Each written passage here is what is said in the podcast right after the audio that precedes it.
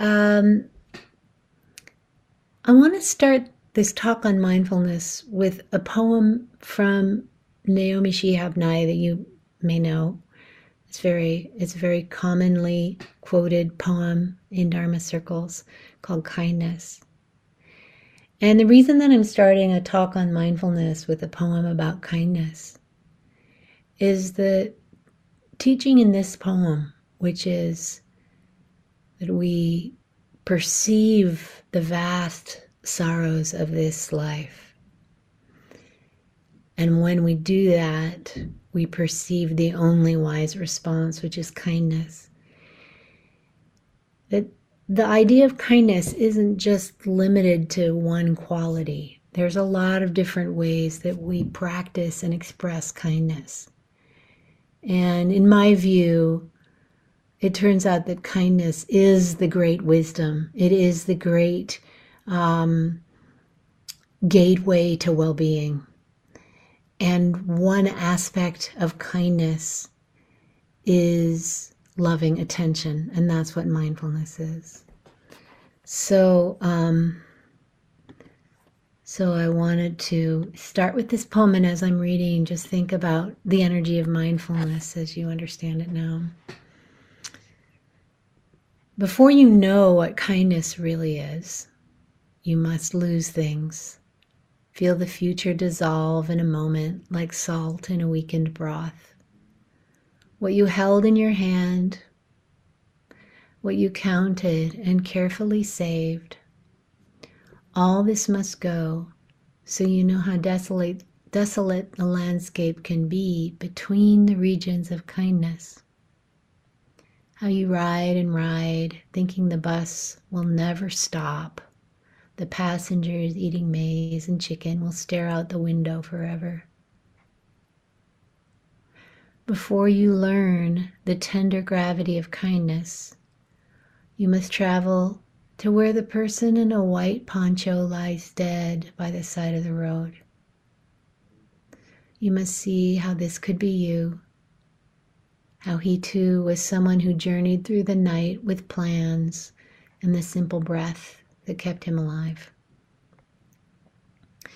Before you know kindness as the deepest thing inside, you must know sorrow as the other deepest thing. You must wake up with sorrow you must speak to it till your voice catches the thread of all sorrows and you see the size of the cloth. Then it is only kindness that makes sense anymore. Only kindness that ties your shoes and sends you out into the day to purchase bread.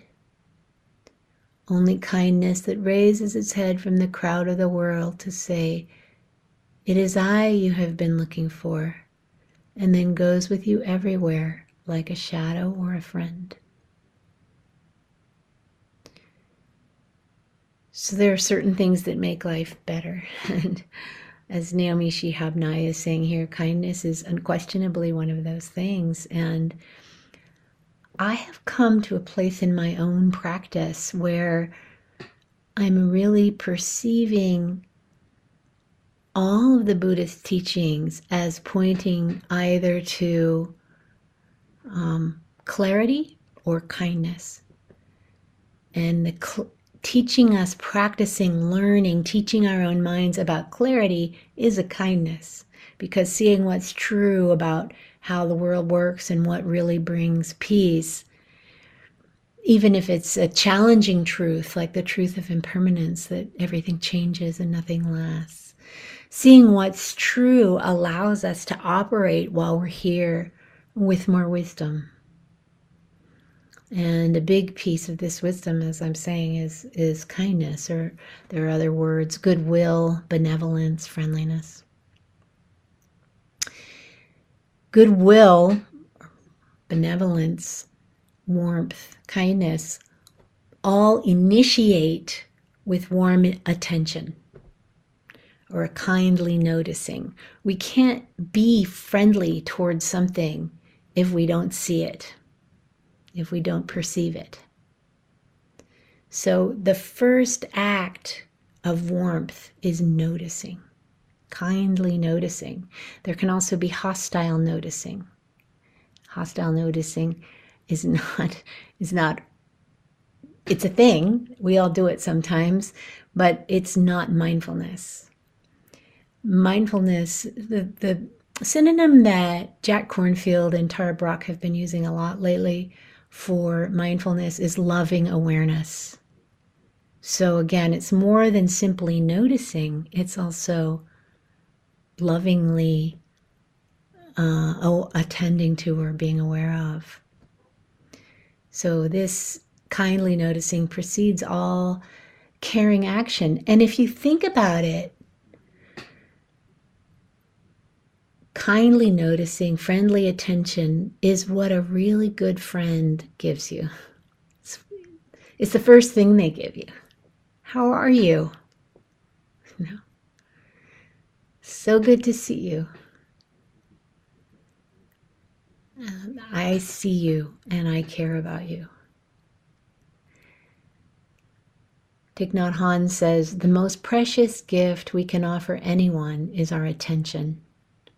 When mindfulness embraces those we love, they will bloom like flowers. Mindfulness is often compared to a light or sunlight. It has this quality of illuminating in this warm way, illuminating what's there.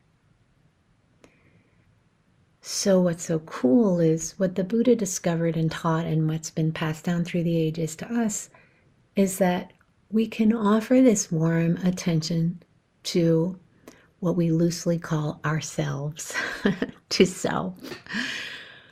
Um, you may know that in Buddhism, there's a understanding that our general concept of self is not the end game, that there's more to be seen.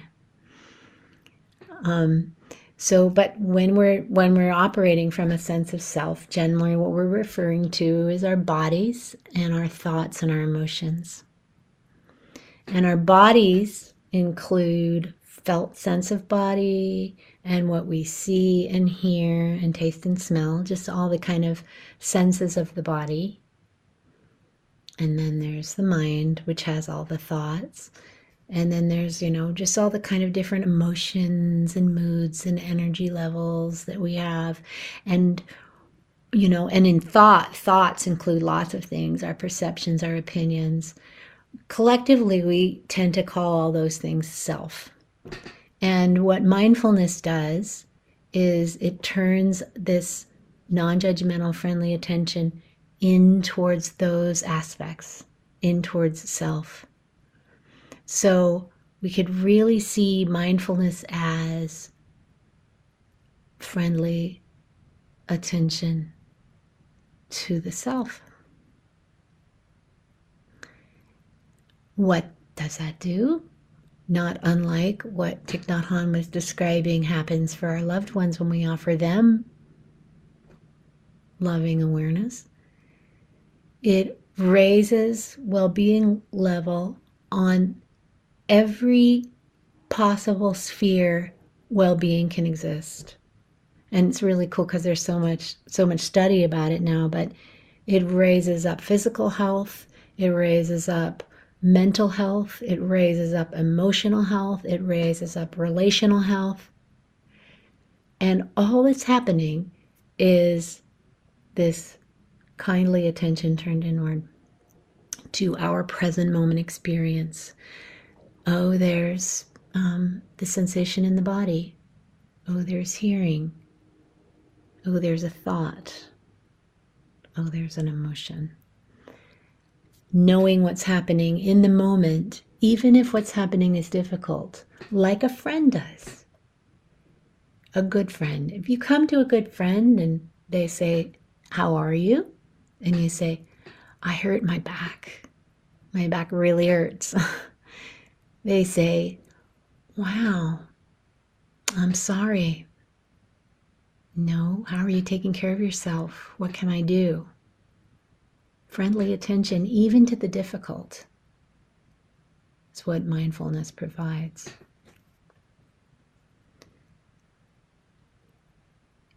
So, not to say that mindfulness will make us so self-sufficient we don't need our our people.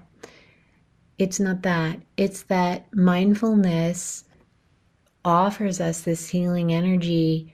We become our own wise friend and we can offer ourselves this energy at any time. So you're in the bank line and the song on the speakers triggers a sad memory of a breakup. You can bring in mindfulness. Oh, sadness, hearing. Oh, there's the feet on the floor. And that friendly, non judgmental energy does its magic of just giving us a little bit of space, a little bit of a spacious, caring container to hold the whole experience so that we don't plummet down into a rabbit hole of ruminative thought. Ruminative is a funny word. Um, you know what I'm saying, though. plummet down a rabbit hole of storytelling. Yeah. When I say ruminative, I think it's how I say it. Most people don't. A lot of people don't know what I'm saying. It would be a better way to articulate that. So, mindfulness was defined by Jon Kabat-Zinn as paying attention on purpose in the present moment and non judgmentally. So, we all have the capacity to do this, even for those of us who have, you know, a trauma background or some kind of, you know, tr- journey through life that's left us with a mind that um, can be really mean and a lot of judgmental, which is very, very common. Even those of us who deal with that, we still have the capacity to simply be aware in the present moment without negative judging what's going on. Um, and that's what we cultivate. That's what we widen and deepen with an intentional mindfulness practice.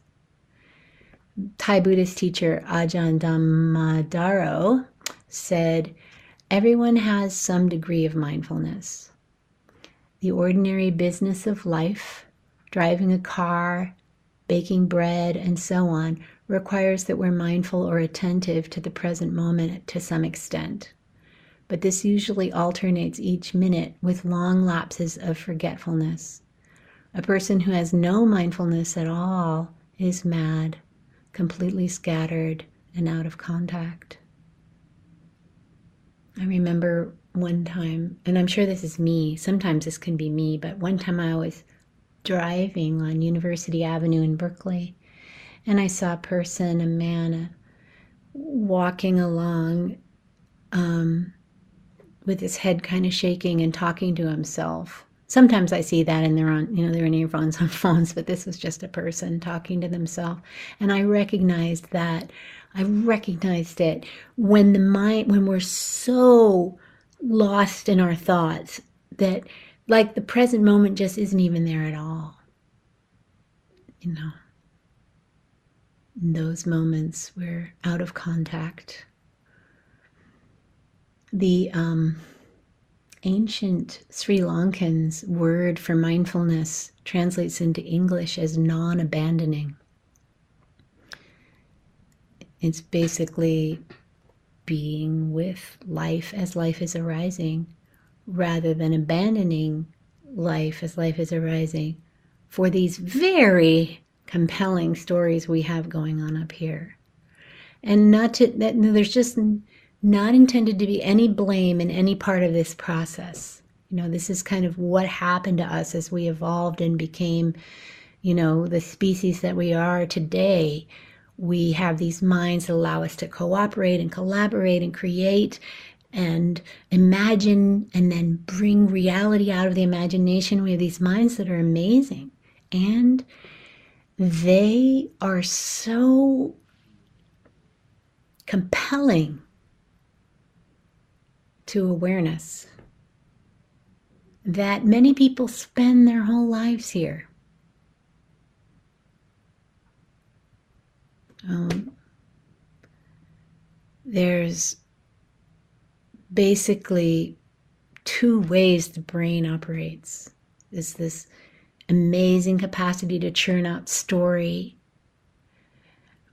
and also because this part of the brain, it's called the default mode network, it's several parts. Um, default mode network all up here and it it also is very much attuned to survival so it when it's automatically telling its stories it tends to churn up you know concerns about the past, fears about the future, um, problems that it's trying to work on, even if they're unsolvable, things that aggravate and annoy us out in the world, tends to be really negative. Default mode network or automated thinking. And we're lost in there a lot. But luckily, we have this other whole, um, and this part exists in the prefrontal cortex, this other whole way of thinking which includes our present moment experience that's creative and aware. And there's like, that's where the peace is. Buddhist teacher Christiane Wolf said, the wandering mind is an unhappy mind. And that may be partly because there's a kind of an abandonment going on could call it abandonment of self, body, emotions, and naming thoughts, or abandonment of life because this moment is always where life is. Not to blame ourselves, but begin to invite ourselves into relationship with self and life, this friendly, caring relationship. Bob Sharples said, Don't meditate to fix yourself to improve yourself, to redeem yourself. Rather, do it as an act of love, of deep, warm friendship to yourself. In this way, there's no longer any need for the subtle aggression of self improvement, for the endless guilt of not doing enough. It offers the possibility of an end to the ceaseless round of trying so hard that wraps so many people's lives in a knot. Instead, there is now meditation as an act of love. How endlessly delightful and encouraging. Because that's really what it is, you know, referring us back to Naomi Shihab Nye's poem Kindness. It's that caring noticing that we all need in order to thrive.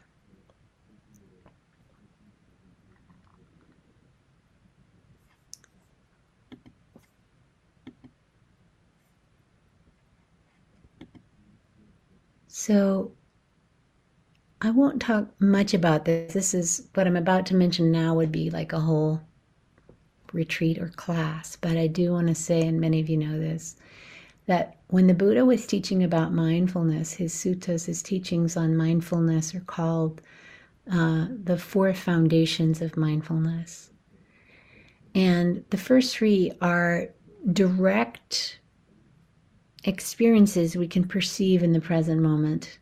And then the fourth one is kind of ways he invites us to be mindful of different skillful ways of responding to the present moment. So the first is body, and that includes, you know, body sensation and breath. And then, as I was saying earlier, you know, aware of seeing and hearing and smelling and tasting. And that can be really fun. I I grew up um, part of my childhood was on a farm. And um, I was we actually didn't move to the farm until I was 15 so it was the very end of my childhood my last three years before I went away to college. And um, I had jobs like the rest of my siblings, you know, cleaning up poop and, you know, pulling weeds and stuff like that. And I figured out that it was easier for me to kind of inwardly from the inside of my body plug my nose than smell some of the bad smells that were going on in the barn and stuff. And then that became a habit. And I just really didn't smell very much after that. And then on a, on a mindfulness retreat, um, you know, try to really become aware of um, the senses. I could really see how my sense of smell was very, very dim, almost non existent. And so I befriended my sense of smell. I actually gave it a name. and I would congratulate it every time it smelled something.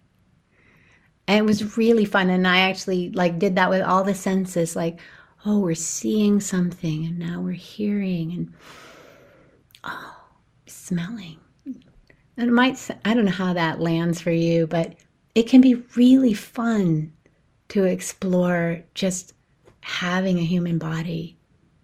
Um, sometimes, you know, other times, of course, needless to say, it's really, really challenging to have a body. When there's any kind of pain, physical or emotional, it can be really challenging. But either way, whether you're enjoying um, exploring the experience of being embodied or um, facing pain, mindfulness helps because it's a presence that allows either for gratitude and amazement and awe or for compassion and care and addressing what's needed. I'm just going to see if I can quickly. Oh, yeah, James Baldwin this is a quote from James Baldwin. He said, Not everything that is faced can be changed, but nothing can be changed until it's faced. And that's on every level. But on the level of body, when there's pain that we've been denying or avoiding or minimizing, mindfulness brings it into awareness. And then if we stay in, in that place of present moment awareness, there's this kind of creative, compassionate response that arises. Like, well, what do we need right now? Just again, I want to refer us back to this idea of kindness, of the friend. You know, I really feel like Buddhist practice is really deepening and widening the inner friend. So we face whatever's happening with our body, or we're with it, or we're noticing what we hadn't noticed before with the senses.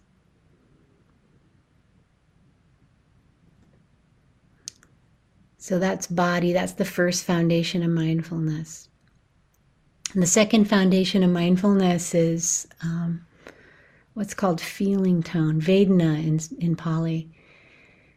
And these are sort of ways we perceive reality that can precede emotion and and thought. And so so you'll notice something like something you're seeing or hearing or feeling or thinking. You'll notice something and then immediately with that will come the awareness or sometimes we're not aware of it but it'll be there if you look for it it'll be there some way we know that we experience this aspect of reality as either pleasant, unpleasant, or neutral. So for me, if I take a bite of a fresh, ripe nectarine, pleasant. Um, if the alarm goes off too early, unpleasant if I'm driving to the gas station, neutral. And the value of noticing whether something is pleasant or unpleasant or neutral for you is that when we notice that, we have interrupted the cycle of reactivity because typically what happens is we don't notice that. Something happens in reality and we react. So if something's pleasant, we want more of it if something is unpleasant, we want to get it away from us. And if something is neutral, we tend to ignore it. Just go, just kind of not even see it, just go blind to it. Um, and we don't have to. We can be, again, we don't have to um, be lost in the automated responses. We can actually be with experience and even be with unpleasant experience and not push it away. Be with pleasant experience and not grasp for more. Be with neutral experience and really notice it. Joseph Goldstein, another great, uh, great Buddhist teacher, said, Mindfulness of feeling tone is the best way to change our habits that increase suffering because we can know something is unpleasant and then we don't have to react to it or pleasant and we don't have to grasp or neutral but still can notice it and thus be here for a lot more of our lives. So that's the second foundation of mindfulness. First foundation is body, all aspects of body. Second foundation is feeling tone. And then the third foundation is mind activity. And um, and we could say emotions are some combination of mind activity and felt sense. We feel emotions in the body, like you know, I get embarrassed, my cheeks get red, you know, I get sad or fearful or angry, there's a contraction in the heart area. Um, you know, I feel, you know, something's funny, there's laughter, you know, sad, there's tears. There's this body is involved with emotions, but so is mind. So mind activity includes a lot of stuff. And so I just want to spend most of the rest of my talk now talking about mindfulness of thoughts and emotions. Um, and this is all in that third foundation of um, um, the four foundations of mindfulness. And again, you know, just as we're considering this, just noticing how a simple mindfulness practice, body, maybe feeling, tone, if you want to take that on, um, thoughts and emotions, how it, how it could really be potentially extremely transformative because of this kind this kind noticing. So starting with mindfulness of thoughts. So first of all, what are thoughts? Okay, they're basically words and pictures inside our heads. Um, we call it cognition. There can be many categories of thoughts. So memories, images, fantasies, beliefs, ideas, attitudes, assumptions, values, goals, plans, visions, dreams, desires, predictions, judgments, and that's just the tip of the iceberg. Because our our minds are churning out thoughts all the time and they and they're doing this amazing thing of you know associating and connecting and making new thoughts and learning and hearing and making new ones and making new jumps over. And it's like until we die this is a thing the mind does. And you can check for yourself right now. Just let's all take a moment to close our eyes and see what our minds are doing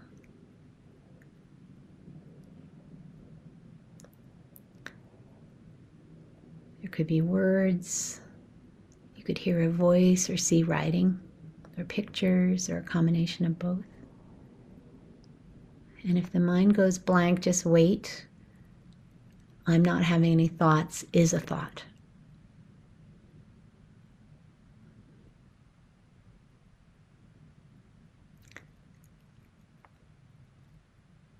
Yeah, it's doing its thing, right? And remember that Thoughts are not sensations or feelings, they're different. The brain doesn't have any pain receptors. Like it can churn out a lot of stuff that, that the nervous system may react to, but it itself is, is it's a it's it does, doesn't check it out. There's the thoughts there and they can impact the body, but they're not the body. And we have millions of thoughts in one day and it never runs out. And as I was saying before, mind has a tendency to be negative. So if you've noticed that about your mind, please don't take that personally. That's the human mind. So, um, human mind is quick to judge, criticize, compare, point out what's not good enough, tell us what needs to be improved. Our minds evolved to think negatively because that's what allowed our ancestors to survive. And if you're here because you think that mindfulness meditation is going to erase your old mental tapes, I am so sorry to be the bearer of bad news, but mindfulness does not erase our old mental tapes. It does teach us a new language, or it not necessarily a new language. We all know love, but it, it does deepen and broaden the language of love for sure. But we all will always know our original language. Here's the good news though what we can learn to do is disidentify from negative or non helpful thinking. We do not have to buy in. We so in that sense, negative thoughts are not inherently problematic. The problem is that we get entangled or involved with them. We believe them. And mindfulness helps us over and over and over and again to not do that.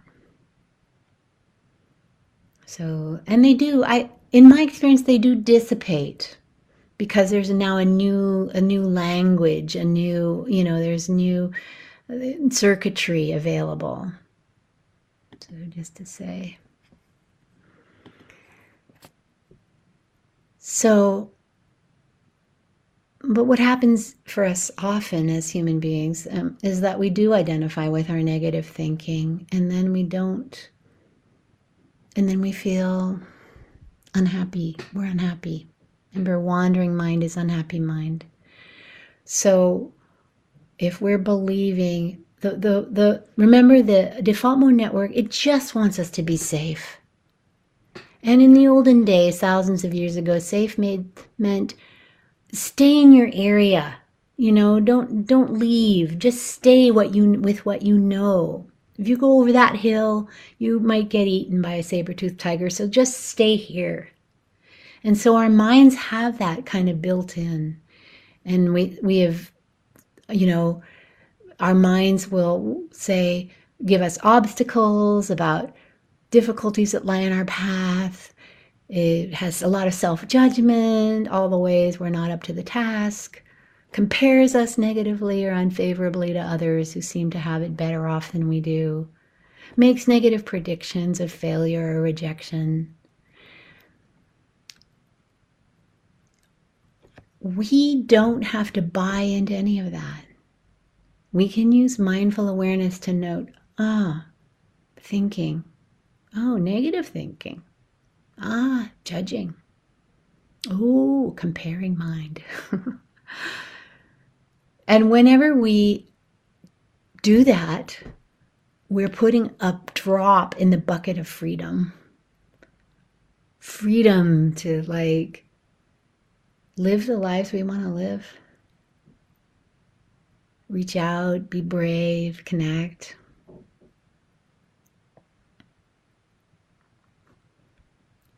Move towards our, our dreams. So, if there were one thing you took away from this talk tonight, it would be this. When there's a thought and, and, and it's hurtful, you know, and you're buying in like, I'm not good enough, or, you know, the world is going to hell in a handbasket, you can just if, if there's any mindfulness available to you, bring that in to notice your thinking and say to yourself, I'm having the thought that.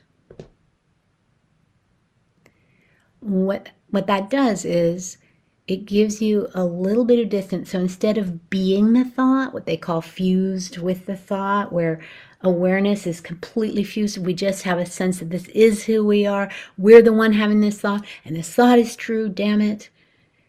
We get a little bit of distance. I'm having the thought that I'm not good enough. And just that little bit of distance can help us have a little bit of chance to maybe not identify with the thought.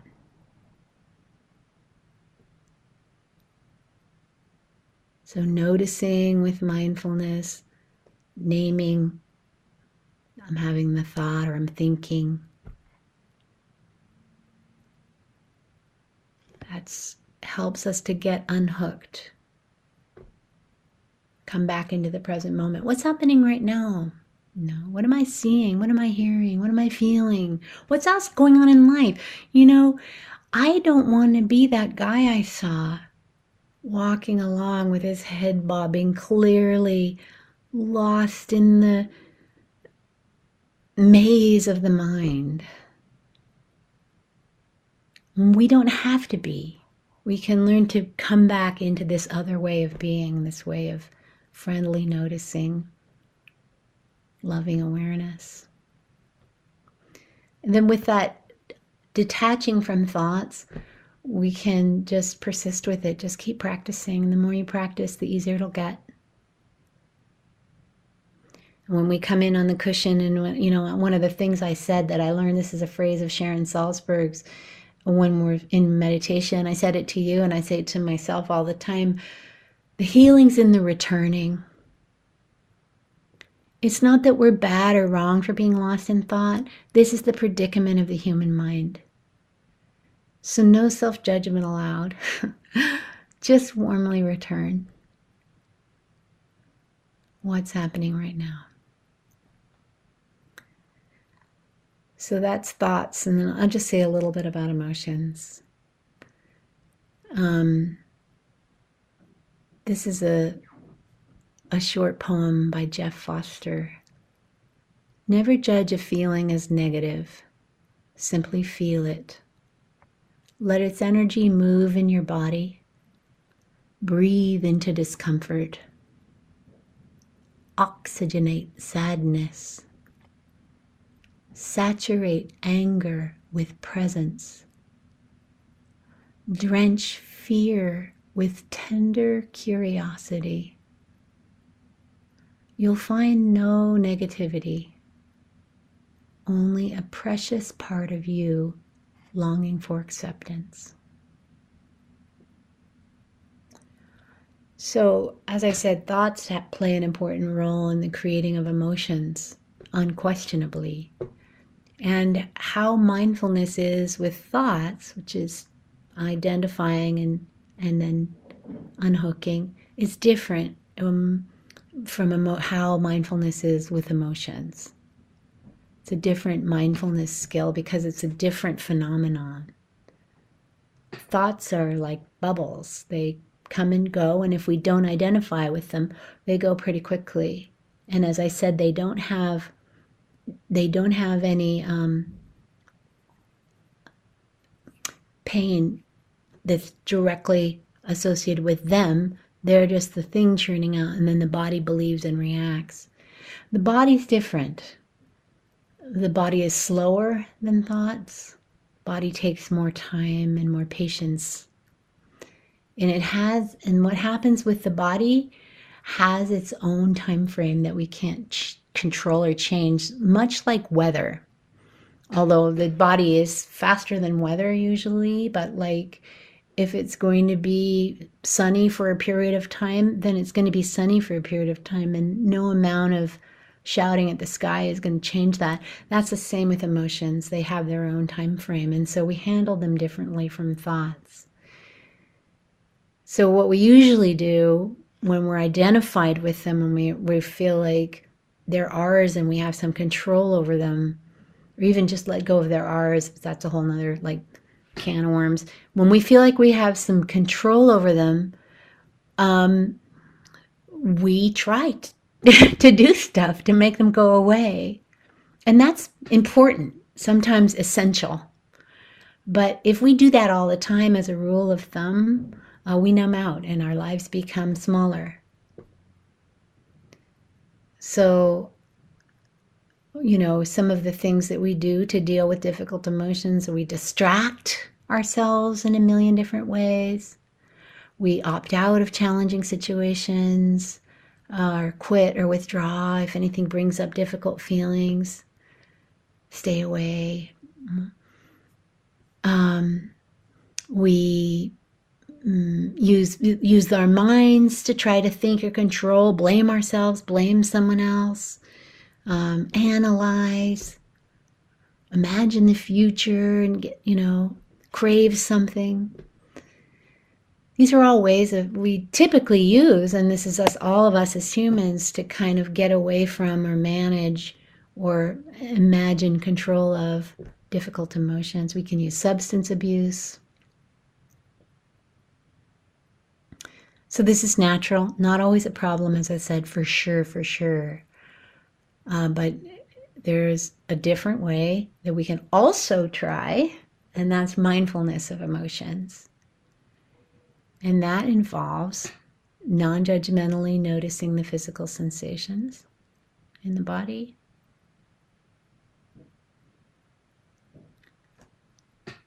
So, and and naming what is the emotion, which I don't know about you, but I was never very good at. I knew like five emotions by name, you know, fear and anger and sadness and happiness. Four. I'm still not very erudite on uh, on emotions. It doesn't matter. You can you can basically know, okay. And sometimes we don't even know, but we can just know this much. Are you feeling open or are you feeling contracted? Generally speaking, open feels pleasant and contracted feels unpleasant. So, noticing what the emotion is, noticing how it shows up physically. And then just bringing that's that's really it just bringing mindful awareness and perhaps some compassion care and friendship to the situation if the emotion is difficult but that practice of mindfulness around emotions gives it space it's not like with thoughts where it just moves on quickly it might still be there but what we learn is that we can give up the struggle with emotions and we can still show up for life. So there might be fear inside you. Georgia O'Keeffe famously said, I've been terrified every single day of my life, and I never let it stop me from doing a single thing I wanted to do. There can be emotion going on here, and we can still show up, do the thing we care about, do it anyway. We don't have to shut down and distract. Those are, those are important strategies, as I said sometimes, but if they're derailing us from our lives, if we're unhappy, we can't wait for the difficult emotions to go away. We can give the difficult emotions space, let them have their own lifespan, and go on with our lives with them in tow. Jack Kornfield said, Let yourself be open, and life will be easier. A spoon of salt in a glass of water makes the water undrinkable. A spoon of salt in a lake is almost unnoticed. And how do we turn a glass of water into a lake regarding our emotions? Mindful awareness, naming it. There's this famous saying um, coined by Dan Siegel, who is a neuroscientist and researcher and writer. I'm sure some of you are familiar with him, many of you. Um, he coined the phrase regarding emotions name it to tame it. When we bring mindful awareness to our emotions, both in terms of what it is and where it's located in our body, uh, we create that space.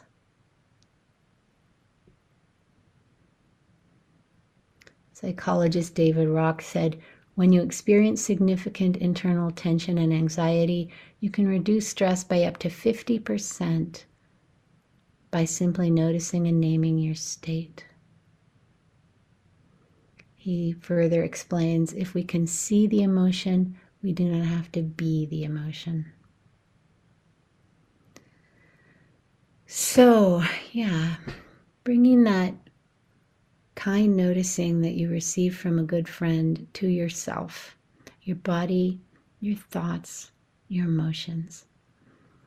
That's what mindfulness is. And it's that power of care that really transforms us and transforms the world.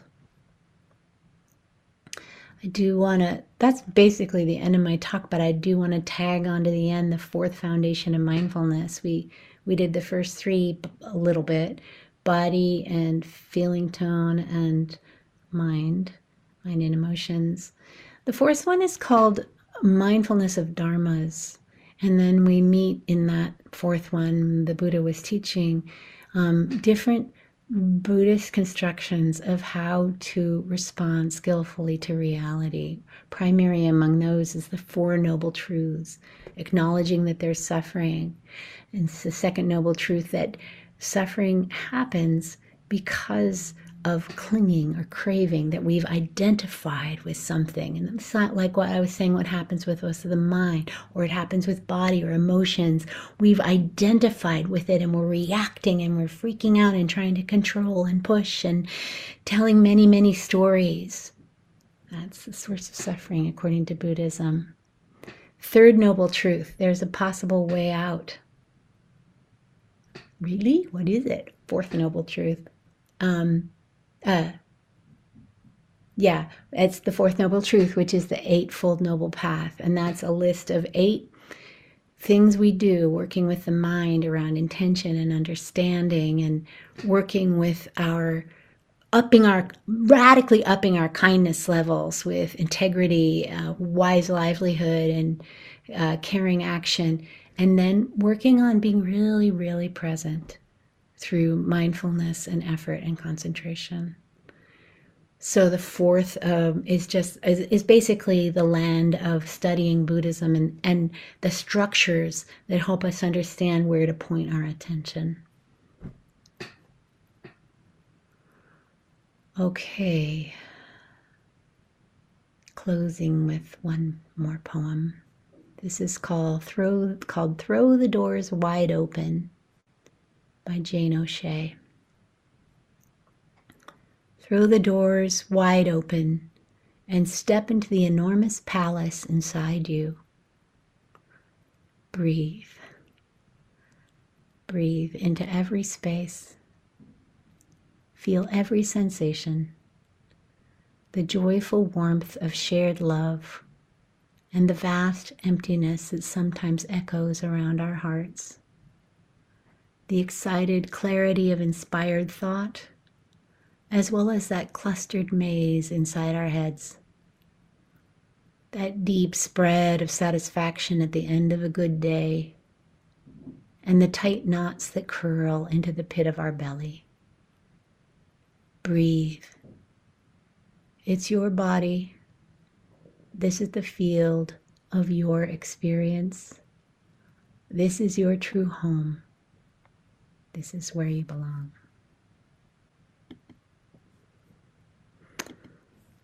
Okay, thank you for your kind attention. Um, we just have a few minutes left. Um, I want to invite you if you want to have a question or, um, you know, a question about mindfulness or, or specifically mindfulness of body or anything that I shared or a comment uh, raise your hand or put up the, um, you know, blue hand that they have or whatever color it is these days. Um, and then I'll invite you to unmute.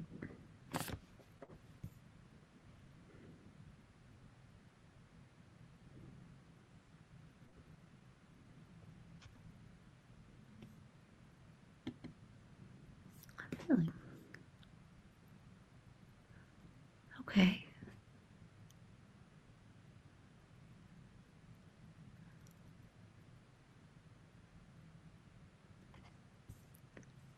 All right. I I know there's another page, but for some reason I can't get there. But I think nobody's raising their hand, and that's totally okay. All right. So um, I'm going to sing for you. I'm going to sing you two songs, short, very short songs. The first one is um, about mindfulness. It's the words are from Thich Nhat Hanh, Zen teacher. And the music is from Nina Wise, a local Buddhist teacher. It's called Breath.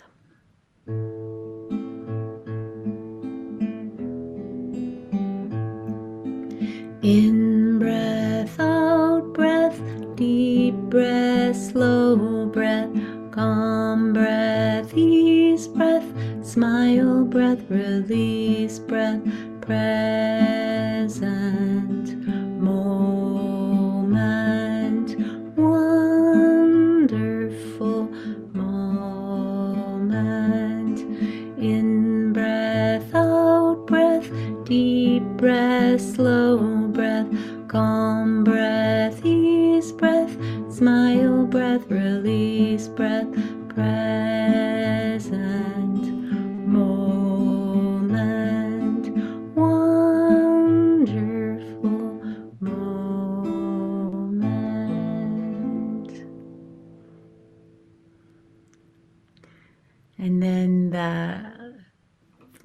song I'll uh, sing for us tonight is our dedication of merit. May the merit of our time together be for the benefit of all beings.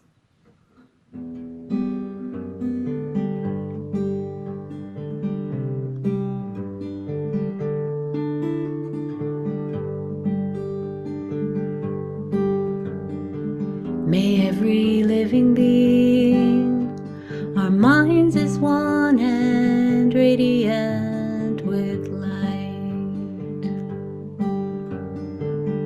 share the fruits of peace with hearts of goodness, luminous and bright.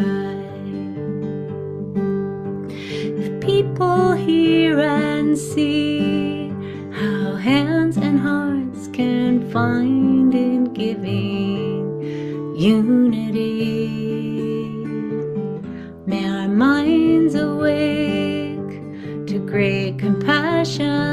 wisdom, and joy. May kindness find reward. May all who sorrow leave our grief and pain. May this boundless light meet the darkness of our sacred Because our hearts are one, this world of pain turns into paradise. May all become compassionate and wise. May all become compassionate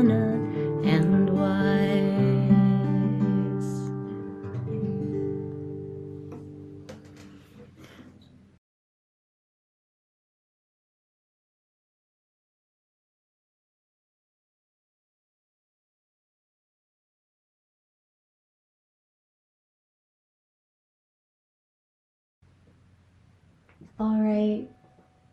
Thank you for being here. Wishing you a really good week. James will be here next week. Good night. Thank you, Philip. Thanks, Diane. Thank you, Eve. I guess we were successful. Good job. I guess we were. You. Yay. Yay. Go team. Thank you, Eve. Mm, pleasure. Great to see everybody. Mm, Yeah.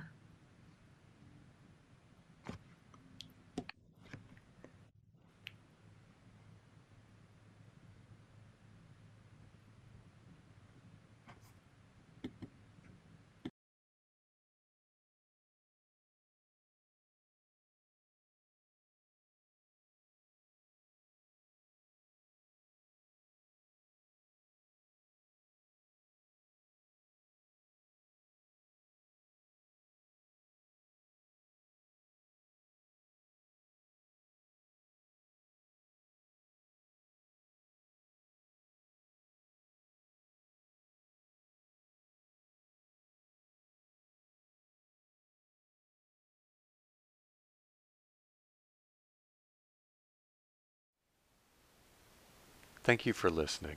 To learn how you can support the teachers and Dharma Seed, please visit dharma dharmaseed.org slash donate.